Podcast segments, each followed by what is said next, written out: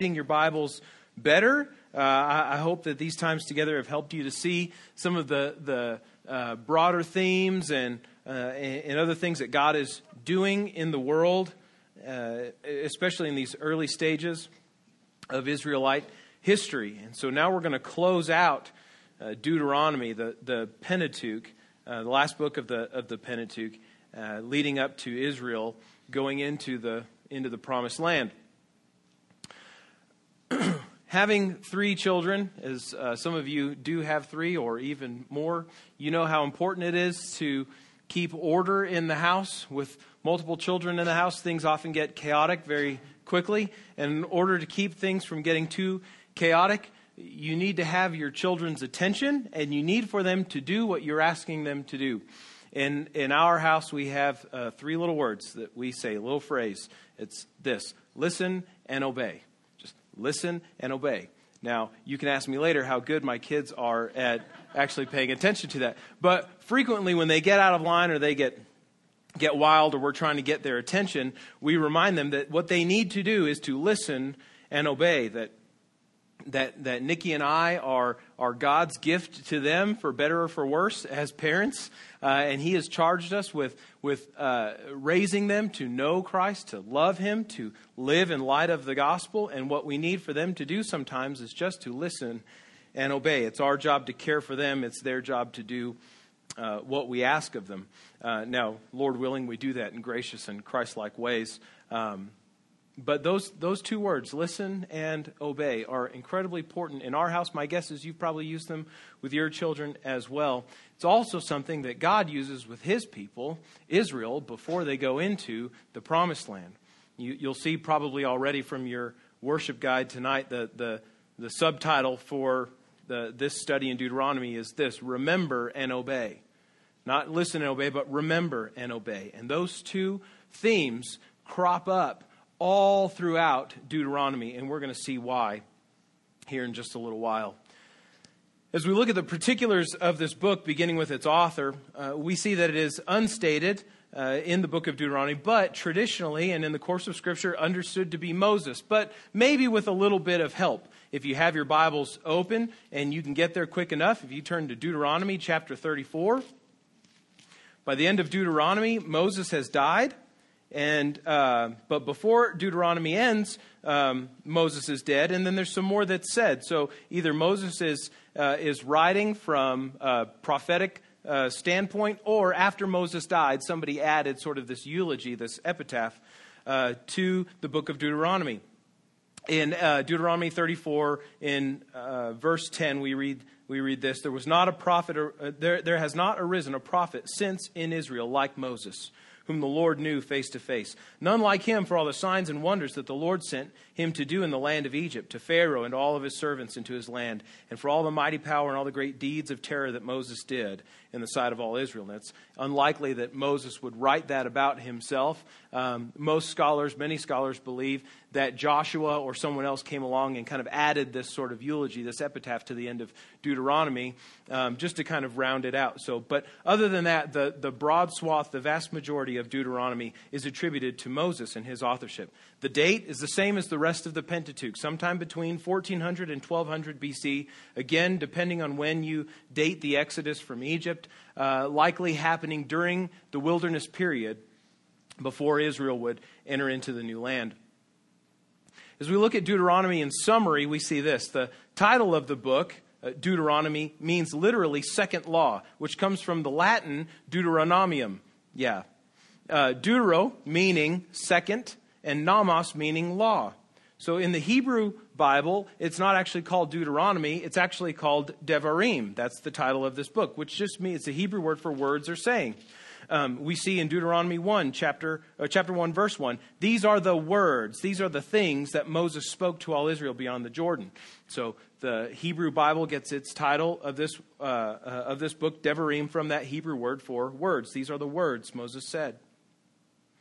The book of Deuteronomy itself is effectively Moses' farewell sermon to the Israelites as they stand at the bank of the Jordan River preparing to enter into the promised land, to take over, to conquer Canaan.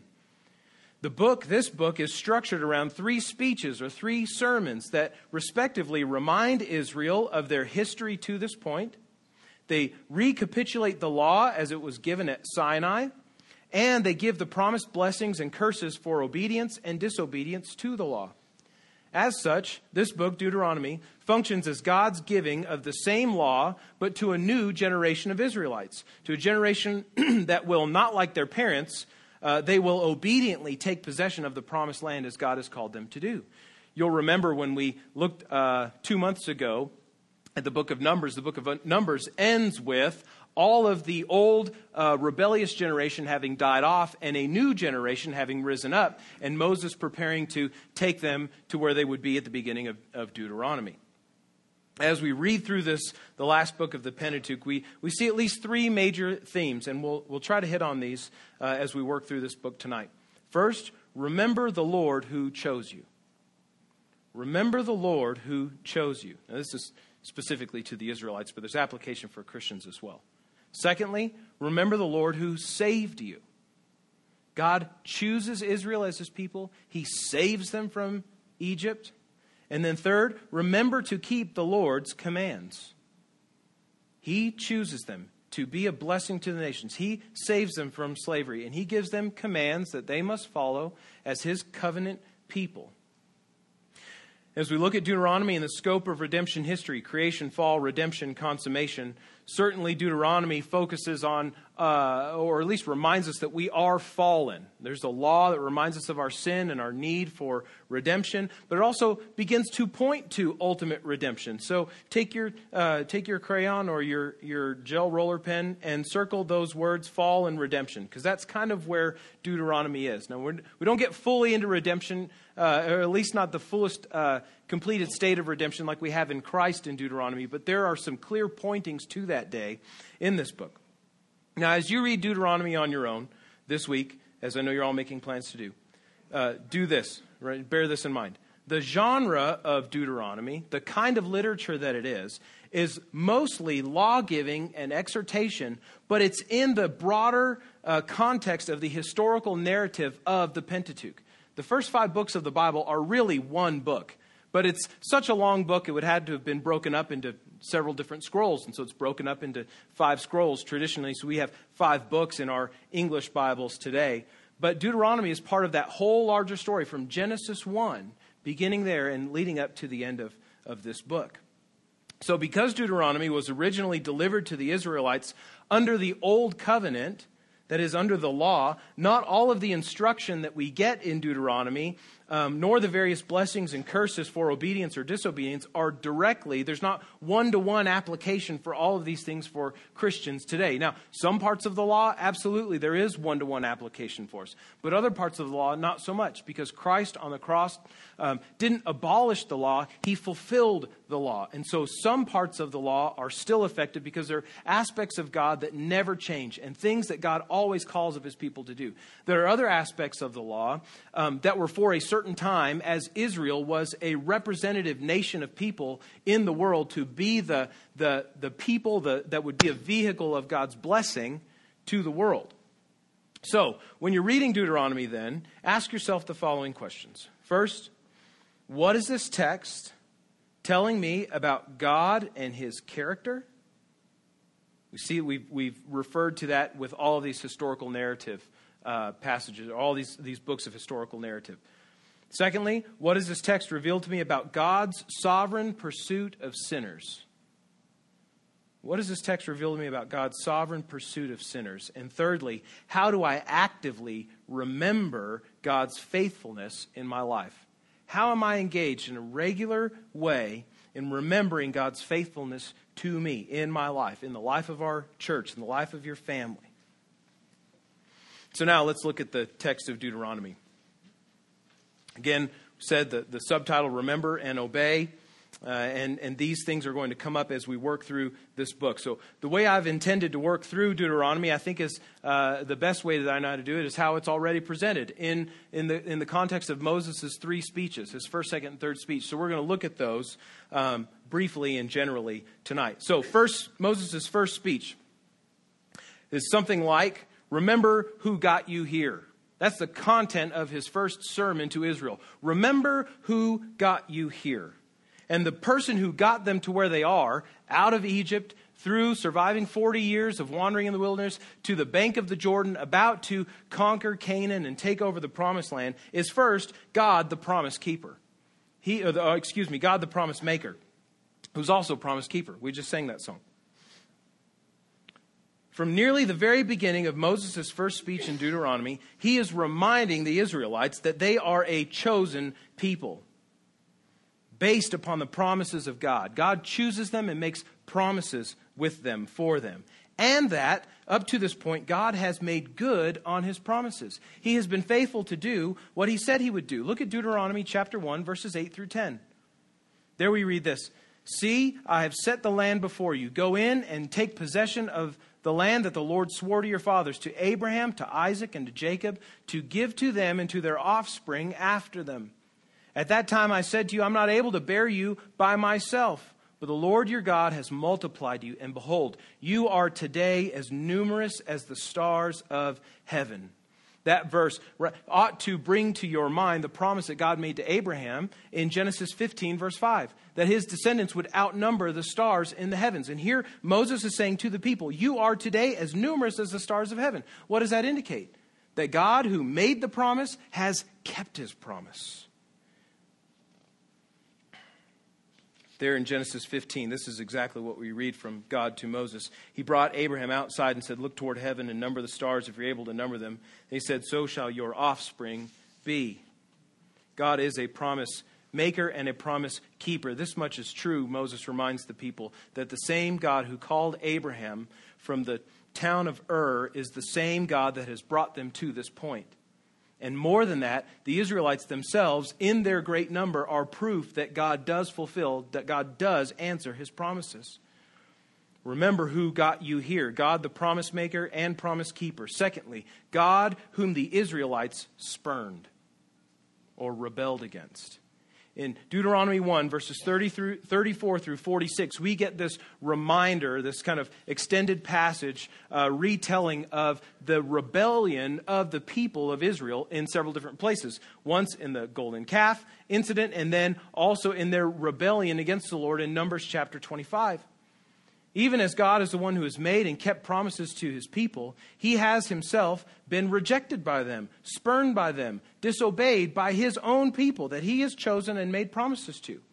And this is incredibly important for this new generation of Israel to remember, particularly as they're about to be brought in to this new land by the God um, who, who previously kept their um, ancestors from being able to go into the land because of their rebellion.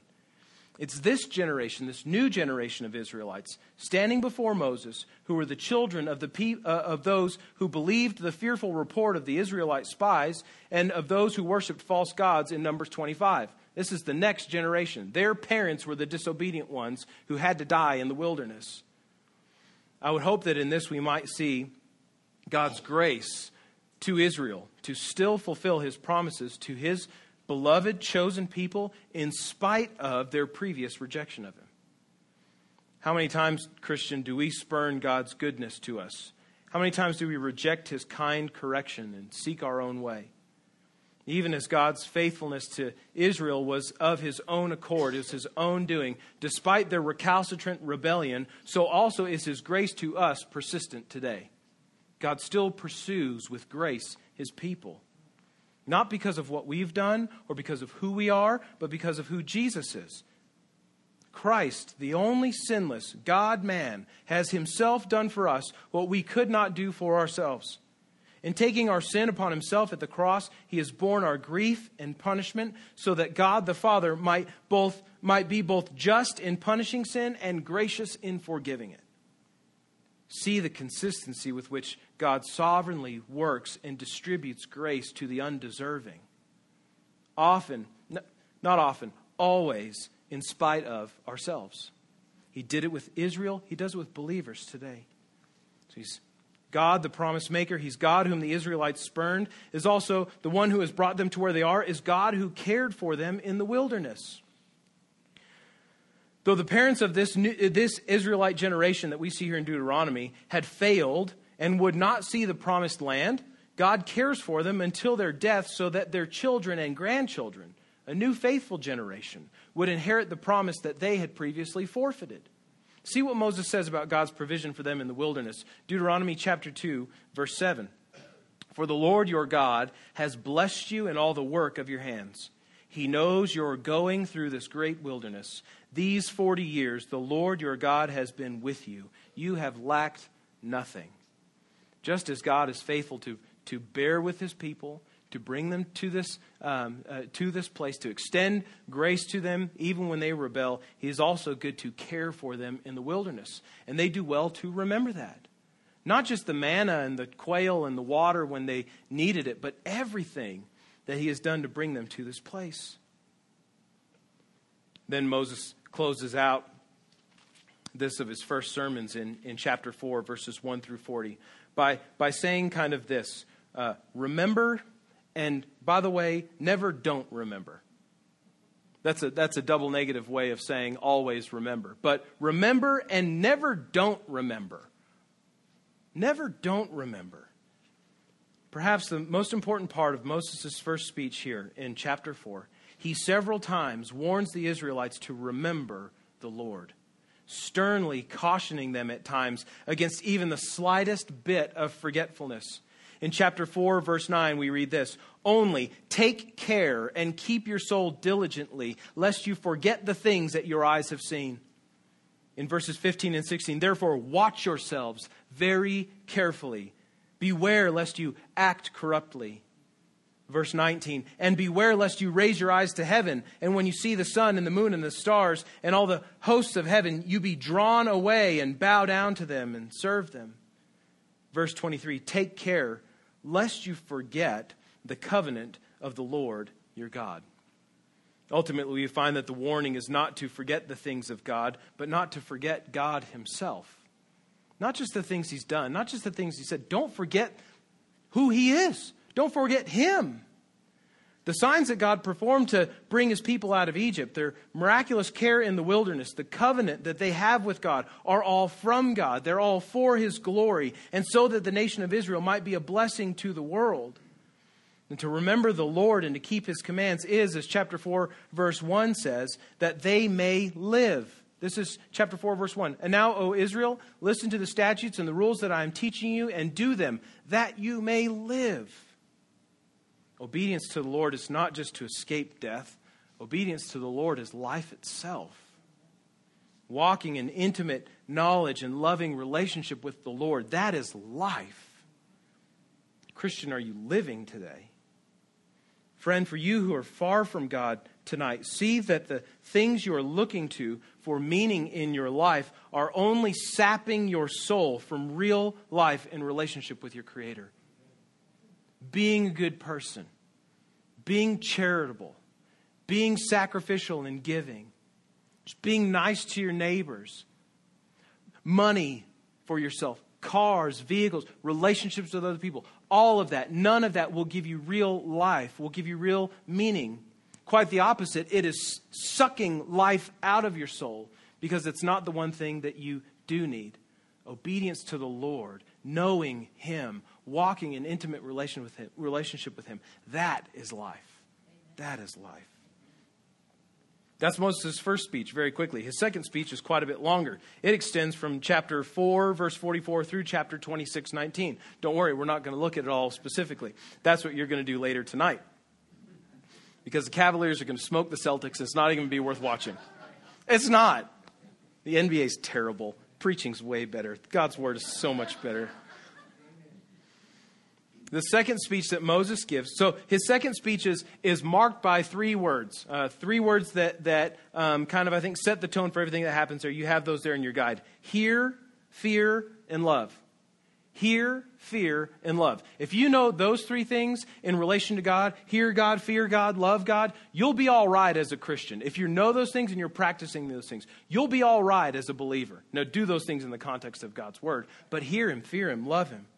The second speech that Moses gives at the, at the edge of the River Jordan is primarily a recapitulation, that is, a review a restatement of the law that was received at Mount Sinai. We saw that already in, in Exodus chapter, chapters 20 and following. We saw that further explicated and clarified in Leviticus. I won't go over all of that again tonight. The retelling, amen, someone says. yeah. The retelling of the law at this point is important for Israel for at least two reasons. First, this is, remember, a new generation of Israel that will enter and conquer the land of Canaan.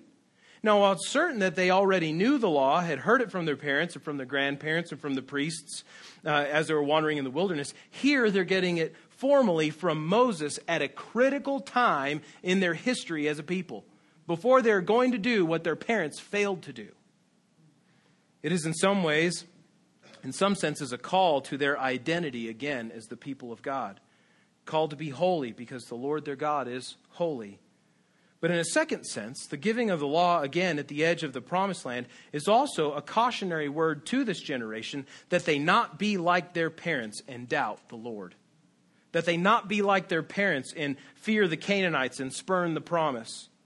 It's a challenge at this point, at the, at the edge of their inheritance, to choose God in a manner of faithfulness, unlike the generation that came before. Much of this speech is familiar to us because we've read it before in Exodus and in Leviticus. The laws are important for us to know and to understand because they were important to the Israelites, certainly. These were the codes of conduct, the boundaries of relationship and instruction for worship that defined God's people under the Old Covenant. This is how they were to live so that they might be a blessing to the nations. Admittedly, it is in many places difficult to, to uh, to know just how the law relates to and applies to the Christian life today, as Christ has fulfilled the law, we're not, we're not uh, bound to the law in its entirety. I wish we had time to go through how to apply the law rightly in all of its ways tonight, um, but we don't. So, uh, next time or another time. But one thing we do know it's hard to know exactly how it applies, but one thing we do know the law was more about God and his character, and still is more about God and his character than it is about what, must people, what people must do. The law reveals God's holiness. It reveals his moral perfection to Israel and ultimately to the world. It reveals God's character and God's nature even to us today that he is holy, that he is utterly unlike anything else that we could possibly conceive of. The speech of Moses here in these chapters is peppered with these three words that we saw that seem to set the tone for this speech and which ultimately help us as Christians to understand the law and to apply it rightly in our context. These three words that we just saw earlier hear, fear, and love. Let's look at the first. Hear. This is the Hebrew word shema. It means simply hear or listen. It's a word that calls to attention the people who hear it or the people who are within range of hearing. Think of the image of the medieval town crier in the city center ringing his bell and shouting, Hear ye, hear ye, right? He's calling the attention of the people in the city. And so, like a crier of the divine word, Moses, several times in this speech, cries, Hear, O Israel. Pay attention. Perk up. Mark these words. Listen to what I'm saying. Chapter 5, verse 1. Moses summoned all Israel. He said to them, Hear, O Israel, the statutes and the rules that I speak in your hearing today, and you shall learn them and be careful to do them. Chapter 6, verse 3 Hear therefore, O Israel, and be careful to do them, speaking of the statutes and the laws again, that it may go well with you, that you may multiply greatly, as the Lord, the God of your, your fathers, has promised you, in a land flowing with milk and honey. Chapter 6, verse 4 Hear, O Israel, the Lord our God, the Lord is one. Chapter 20, verses 2 and 4. 2 through 4.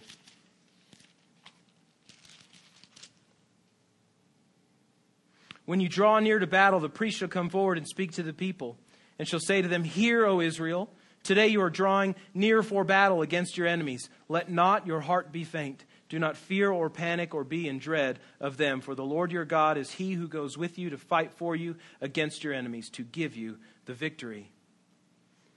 Today, when a preacher or a pastor stands to read and preach the word, or when you open the Bible in your Sunday school class or in your small group Bible study, or when you're in the quiet of your own study, just you and the scriptures in front of you, do you, are you calling yourself to the same kind of intense attention that you might listen to and give devoted hearing to the Word of God?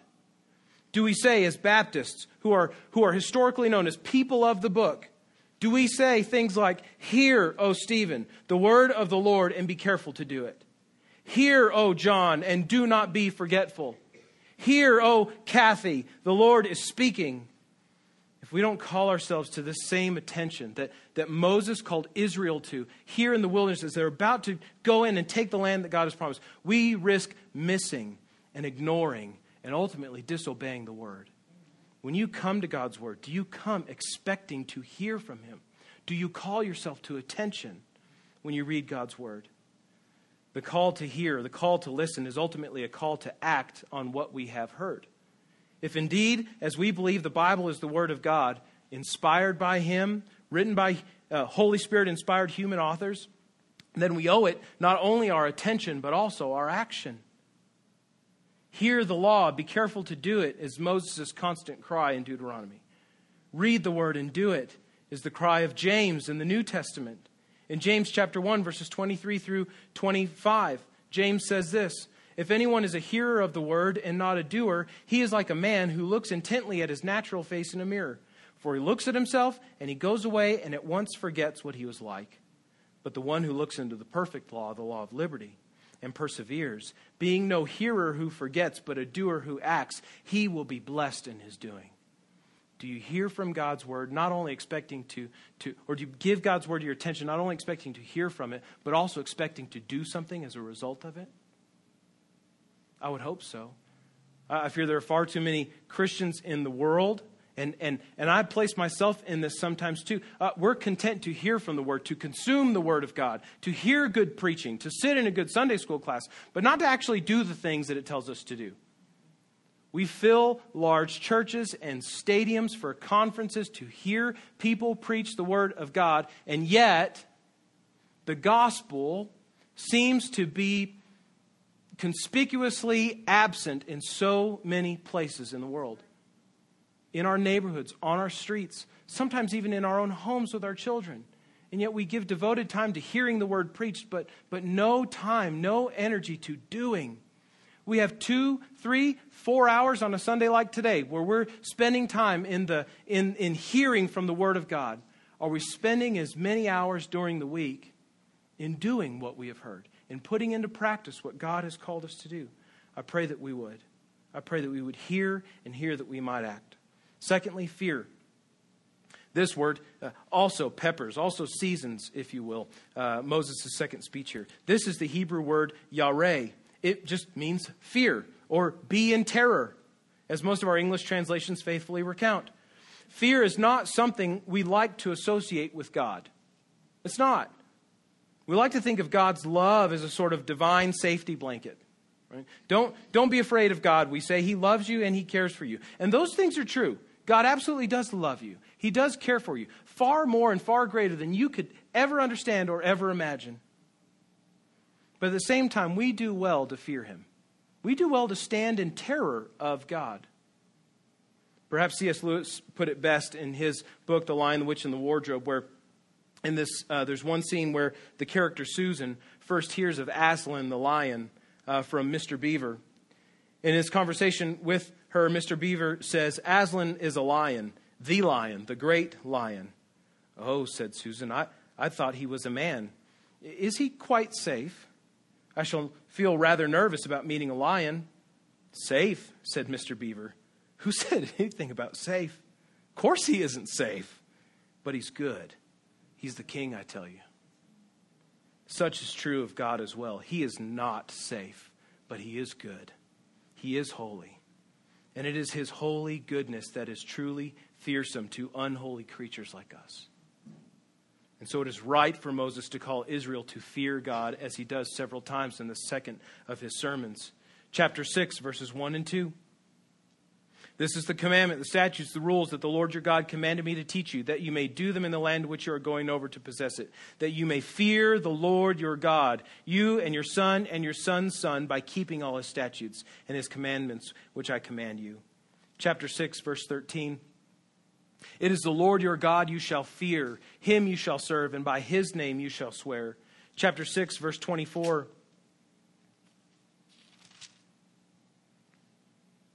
And the Lord commanded us to do all these statutes, to fear the Lord our God for our good always, that he might preserve us alive as we are this day. Chapter 8, verse 6. They left that one out in my Bible. There it is. So you shall keep the commandments of the Lord your God by walking in his ways and by fearing him. Chapter 10, verse 12. Now, Israel, what does the Lord your God require of you but to fear the Lord your God, to walk in all his ways, to love him, to serve the Lord your God with all your heart and with all your soul? Chapter 13, verse 4. You shall walk after the Lord your God and fear him and keep his commandments and obey his voice, and you shall serve him and hold fast to him.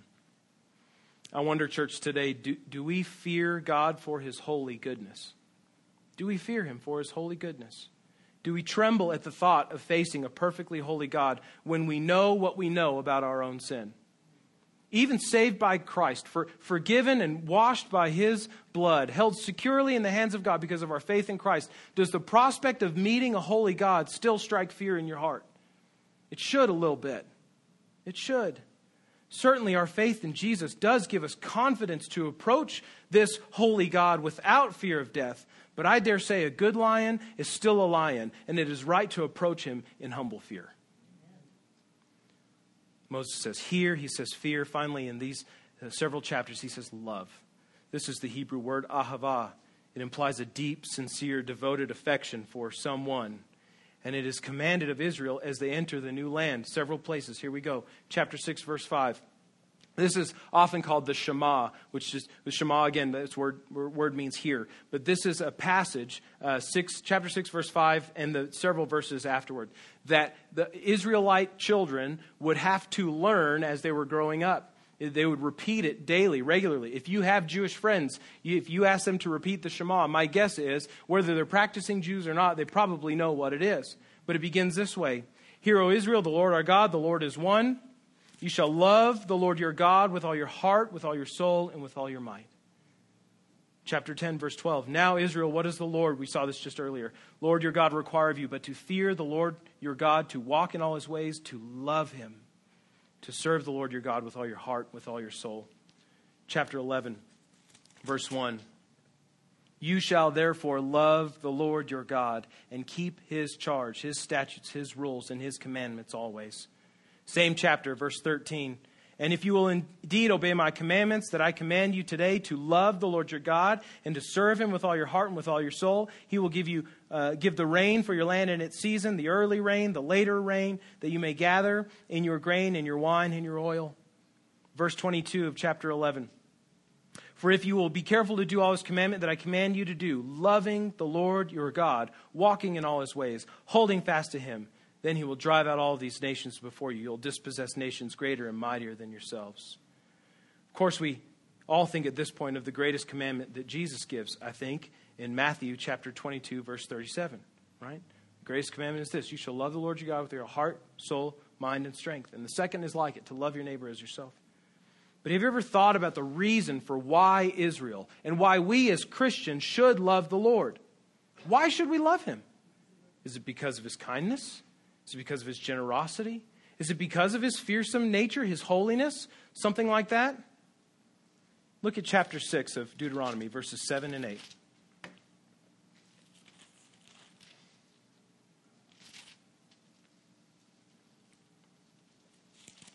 There Moses says, You shall teach these, these commandments to your children diligently, and shall talk of them when you sit in your house, when you walk by the way, when you lie down, when you rise you shall bind them as a sign on your hand, and they shall be as frontlets before your eyes.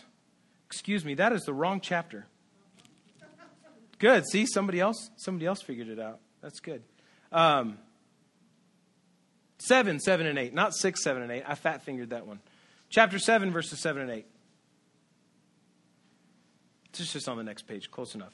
It was because uh, it was not because, so this is why, why has the Lord chosen you? It's not because you were more in number than any of the other peoples that the Lord set his love on you and chose you. For you are the fewest of all peoples, but it is because the Lord loves you and is keeping the oath that he swore to your fathers, that the Lord has brought you out with a mighty hand and redeemed you from the house of slavery, from the hand of Pharaoh, the king of Egypt. Why is it that we love the Lord? Why is it that Israel is to love the Lord? Because he loved them. Do you see this? That Israel is called to love God precisely because he loved them first and chose them first? John says it just as clearly for us in his first uh, of his epistles, 1 John 4:19. We love because he first loved us. God's choosing of Israel is an act of his eternal love for them and for the nations, by the way, to whom they shall be a blessing. His choosing to save you, Christian, is an act of his eternal love. You are saved today, not, not because you chose God, but because he loves you. So magnificent is God's love that in it he sends his son to die in the place of rebellious people like Israel, like me, like you. So then, as you read the law here in Deuteronomy, the second of Moses' speech is do these things. Hear the word, give it your attention, let it sink into your head and into your heart. Then see the holiness of God in the law and fear him. See how perfect he is and fear him. But then do not fail to see God's love for Israel and ultimately his love for you in Christ and respond the only way that anyone who is loved this way can respond by loving Him in return with all of your heart, with all of your soul, with all of your strength. Hear, fear, love the Lord your God. Third, we have Moses' final speech, chapters 27 through 30. There are more chapters than 30, but his speech kind of ends after that. The title of this sermon, if I could give it one, would be something like Choose Life Through Obedience.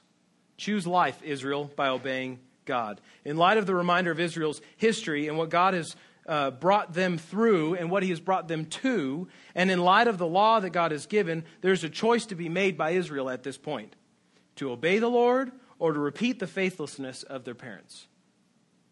Loving obedience of the Lord will bring with it the blessing of the Lord, but selfish rebellion will bring with it subsequent relative curses. Chapter 28, verse 1, we read this. This is the beginning of the, the blessings uh, uh, passage. If you faithfully obey the voice of the Lord your God, being careful to do all of his commandments that I command you today, the Lord your God will set you high above all the nations of the earth. And for several other verses, Moses goes on about the other blessings that God will give to Israel for their obedience blessings of prosperity in the land where they're going, blessings of the constant favor of the Lord upon the people who love him and who keep his commands. There's about 14 verses of blessings. But then, right after that, in verses 15 through 68, about 43 verses, we have curses.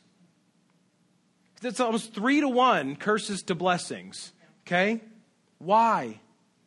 Well, just as the reward for obedience to God is great, greater still, it seems, are the curses for disobedience. Look at chapter 28, verses 45 through 51. This is an extended passage, but just hang in there with me. All these curses shall come upon you and pursue you and overtake you until you are destroyed because you did not obey the voice of the Lord your God to keep his commandments and his statutes that he commanded you.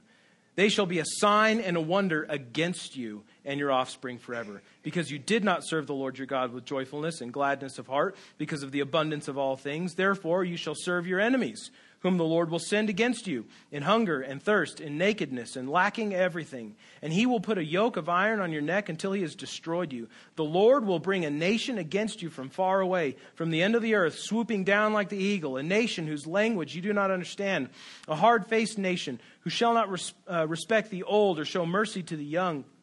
It shall eat the offspring of your cattle and the fruit of your ground until you are destroyed. It, it also shall not leave you grain, wine, or oil, the increase of your herds, or the young of your flock, until they have caused you to perish. This is six verses of 43 about curses that Israel will, will incur upon themselves for their disobedience to the Lord. It's a small bit of the curse. And this is, if I will, a nicer bit of the curses. Read the rest of the curses and see what else happens. A small bit of the curse that will follow for disobedience to the Lord. And as you read the rest of them, you'll find again that this is relatively mild.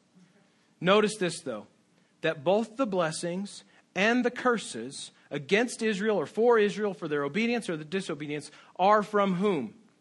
God. blessing and curse for them from the same source, whether they obey or disobey.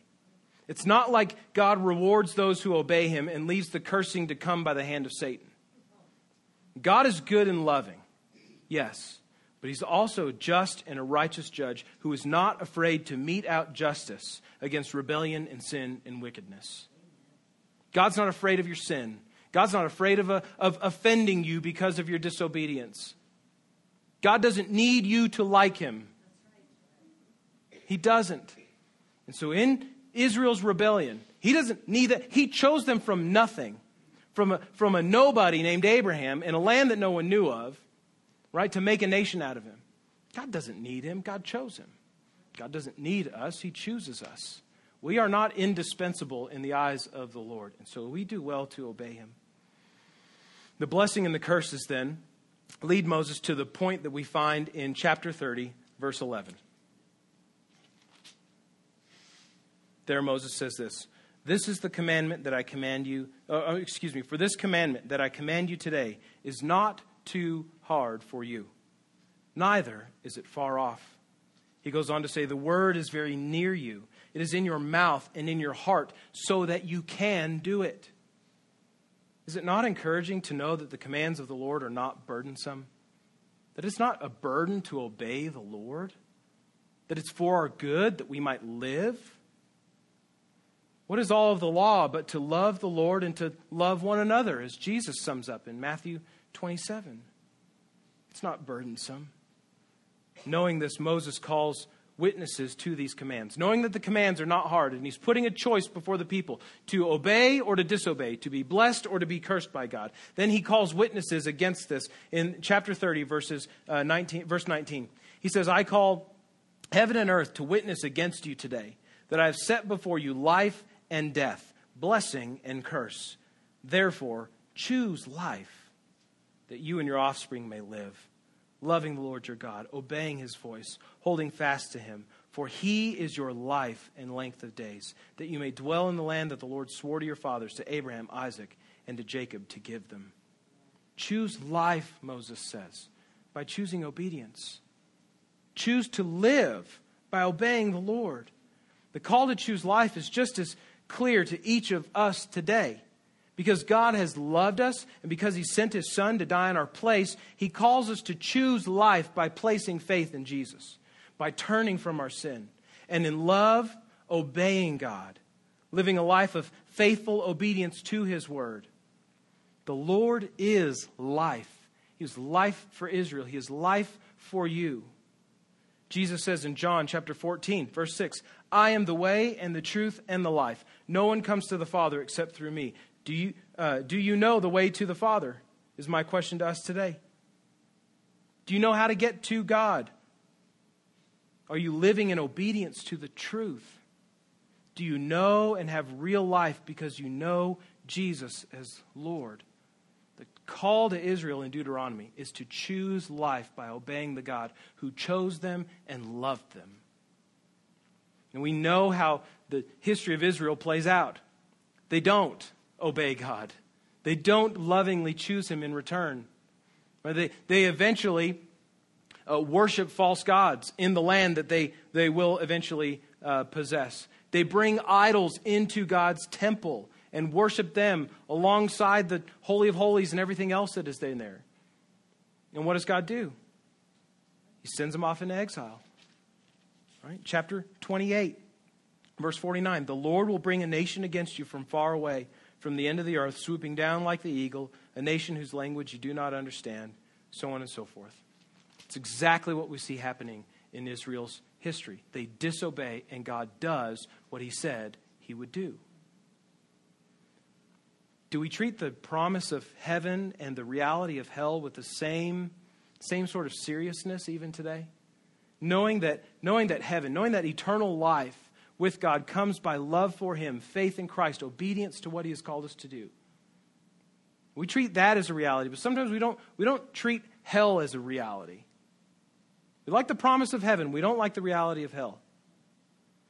But God tells Israel look, obey me, it's life for you. Disobey me, it's death for you. And Israel disobeys, and what do they receive? Death.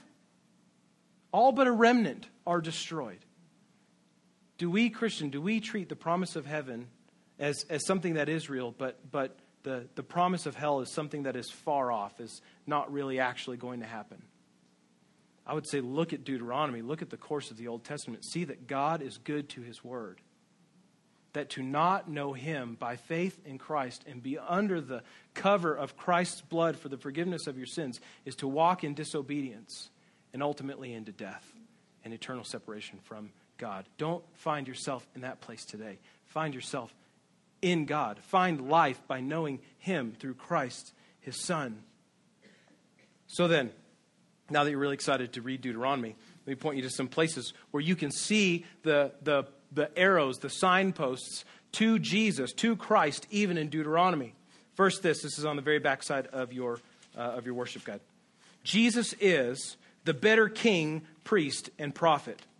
He's the better king, priest, and prophet. There's this really interesting section in Deuteronomy from chapter 17, verse 14, through chapter 18, verse 22 where here in the middle of Moses' second speech um, is this place where the Lord gives qualifications for the king that Israel will undoubtedly and inevitably demand. Look at chapter 17, verses 18 through 20. We read this. Speaking of the king. When he sits on the throne of his kingdom, he shall write for himself in a book a copy of this law, approved by the Levitical priests. So you see that? The king of Israel is to sit down and write out word for word Deuteronomy for himself, that he may have a personal copy of God's word. And it shall be with him, and he shall read in it all the days of his life, that he may learn to fear the Lord his God by keeping all the words of this law and these statutes and doing them, that his heart may not be lifted up above his brothers, that he may not turn aside from the commandment, either to the right or to the left, so that he may continue long in his kingdom, he and his children in Israel. When you read this, when you hear what Moses says, what God through Moses says here, do you not think of Jesus, who, when tempted in the wilderness by Satan, replied with the word of God? Words, actually, all of them from the book of Deuteronomy. Words written on his heart. He didn't have a copy in front of him, he knew it. It's in his heart. Jesus is the king who knows and keeps his Father's word perfectly. I don't think it's any coincidence that Jesus responds to Satan in the wilderness specifically with words from Deuteronomy. I don't think it's any coincidence at all. He's demonstrating, I am king, the good king, who keeps the law. And then just after this, we read of the priests in chapter 18, verse 2, where God says that they shall have no inheritance among their brothers. The Lord is their inheritance, as he promised them. We look at Jesus, the sinless Son of God, God in flesh, who the author of Hebrews calls the greater high priest. And in his life, we see that Jesus had no fortune. He had no land. He had no posterity. He had no inheritance. He had no wealth. It was his food to do the will of the Father who sent him. And when he died, he was buried in a borrowed tomb, but was raised again to retain his rightful place at the right hand of the Father. Christ's inheritance was not in this world. The priest's inheritance, their portion was not in this world. The Lord is their portion. The Lord is their inheritance. And so Christ, as the perfect high priest, understood that as well. The Lord is my portion. To do his will is my food. And now he sits at the right hand of the Father. And then in chapter 18, verse 15 and following, we have God's promise to Israel to send a prophet, a prophet like Moses to Israel. This is verse 15. The Lord your God will raise up for you a prophet like me from among you, from your brothers. It is to him you shall listen. Verse 18, God says, I will, ri- I will raise up for them a prophet like you from among their brothers, and I will put my words in his mouth, and he shall speak to them all that I command him. We read that, that God is going to send a prophet like Moses from among Israel with his own words in his mouth and we look at Jesus' ministry of teaching, teaching in parables, teaching of the law, divine words from a prophet, not just like Moses, better than Moses. God in flesh. Jesus is the better king, priest, and prophet, and Deuteronomy is already preparing Israel for him. Secondly, Jesus has secured for us a better homeland. He's secured for us a better homeland. This we've looked at before in our study through the, the Pentateuch, particularly in, in Numbers, we did a couple months ago. But again, we find that as Israel is looking forward in Deuteronomy to a land of promise, in Jesus, we have the promise of a better homeland. Not one that is built by men, but one that is kept in heaven for us, an eternal homeland that will never fade away. In the book of Revelation, chapter 21, we read this. Then came. Uh, excuse me.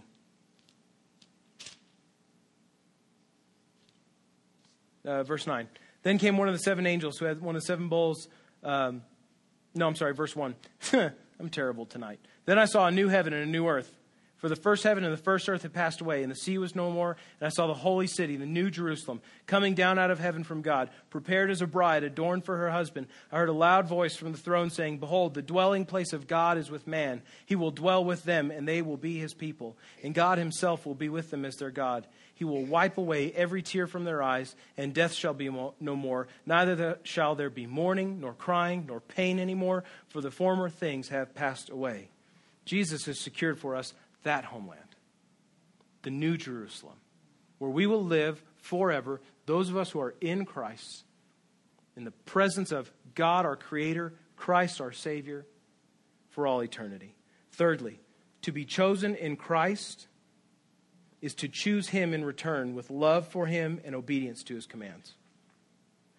It's abundantly clear from the book of Ephesians that certainly, just as God chooses Israel and loves them, that God also chooses those that he has saved by faith in Jesus. In the same way that he had chosen Israel to be the people through whom he would bless the nations, he chooses the church to be those who will take the gospel to the nations. And so we read in Ephesians chapter 1 verses 4 through 6 this even as he chose us in him before the foundation of the world, that we should be holy and blameless before him. In love, he predestined us for adoption to himself as sons through Jesus Christ, according to the purpose of his will, to the praise of his glorious grace, with which he has blessed us in the beloved.